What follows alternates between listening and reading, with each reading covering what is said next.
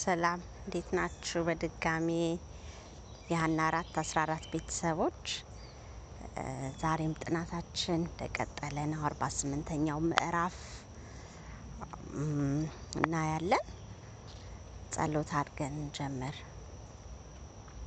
ቅዱስ አባት ሆይ እጅግ አድርጌ አመሰግንሃለሁ።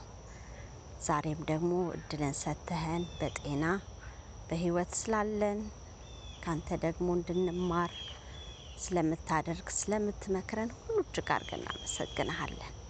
የዘላለም አባት አሁንም ደግሞ ማስተዋልን ጥበብን እንድትጨምርልን ጸጋህ እንዲበዛልን እንለምንሃለን።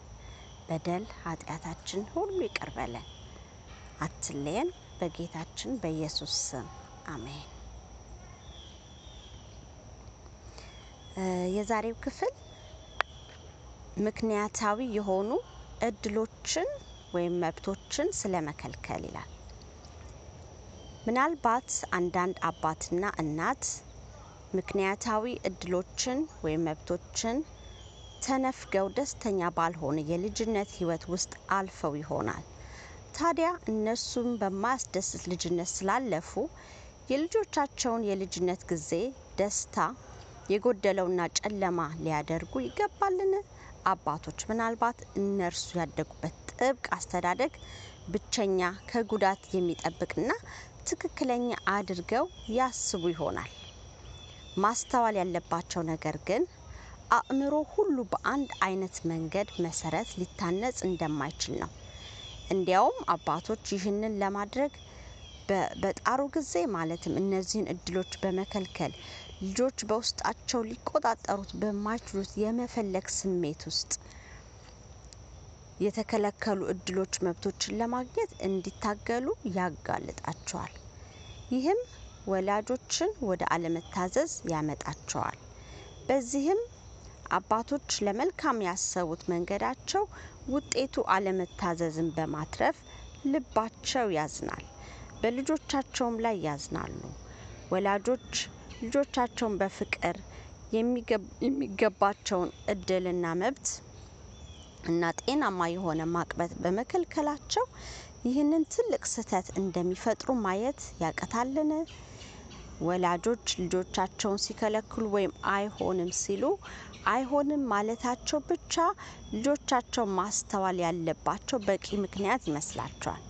ወላጆች ልብ ሊሉበት የሚገባ ሀሳብ ግን ልጆቻቸው በጥልቀት የማሰብ ችሎታ እንዳላቸው እና እንዲሁም እኛ አዋቂዎች ልንከበር፣ ልንስተዋል እንደምንፈልግ ልጆችን በዚያው መልኩ ልናከብራቸውና ልናስተውላቸው እንደሚገባ ነው ይላል የዛሬው ሀሳብ።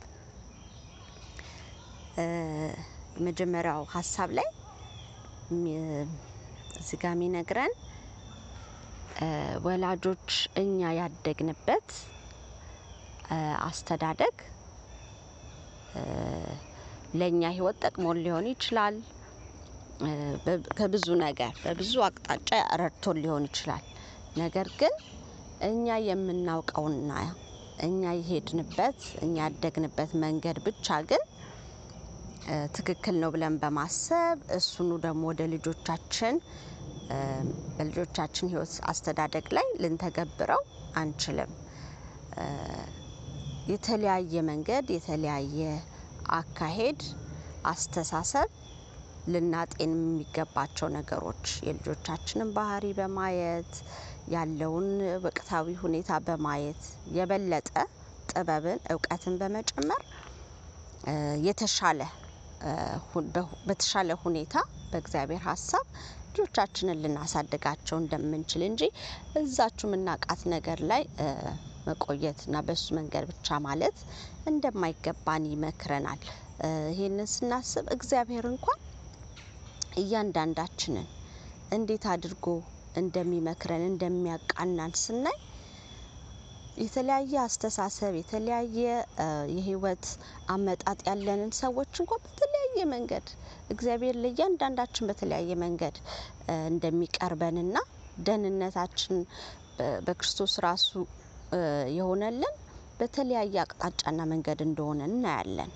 እና እኛም ልጆቻችን ላይ የምንተገብራቸው ነገሮች የአስተዳደግ ሁኔታዎች የተለያዩ ሊሆኑ ይችላሉ። ኢቭን በአንድ ቤት ውስጥ ከአንድ ልጅ ወደ አንድ ልጅ እንኳን የተለያየ አቀራረብ ሊኖረን ሊችል ይሆናል እና ማሰብ እንደሚገባን ነው እዚህ ላይ ደግሞ የሚነግረን።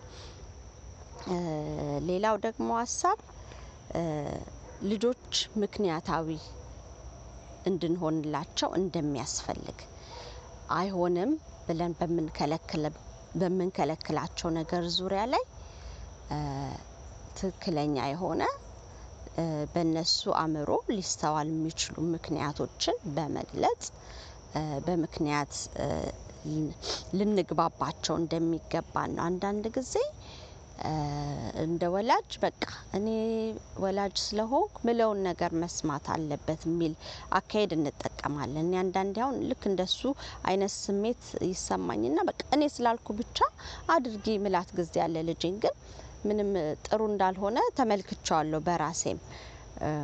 በቃ አንዳንዴ ቶሎ ብለን ይሄ ይሄ ነው መሆን ያለበት በቃ ይሁን ይሄንን አድርጉ ብለን ትዕዛዝ ብቻ በማስተላለፍ ሳይገባቸው ሳይረዱት እንዲታዘዙን ወይም በቃ ወላጆች ስለሆንን ብቻ እንዲሰሙን እንፈልጋለን። ብዙ ጊዜ ግን አይሰራም እኔ አልሰራልኝም።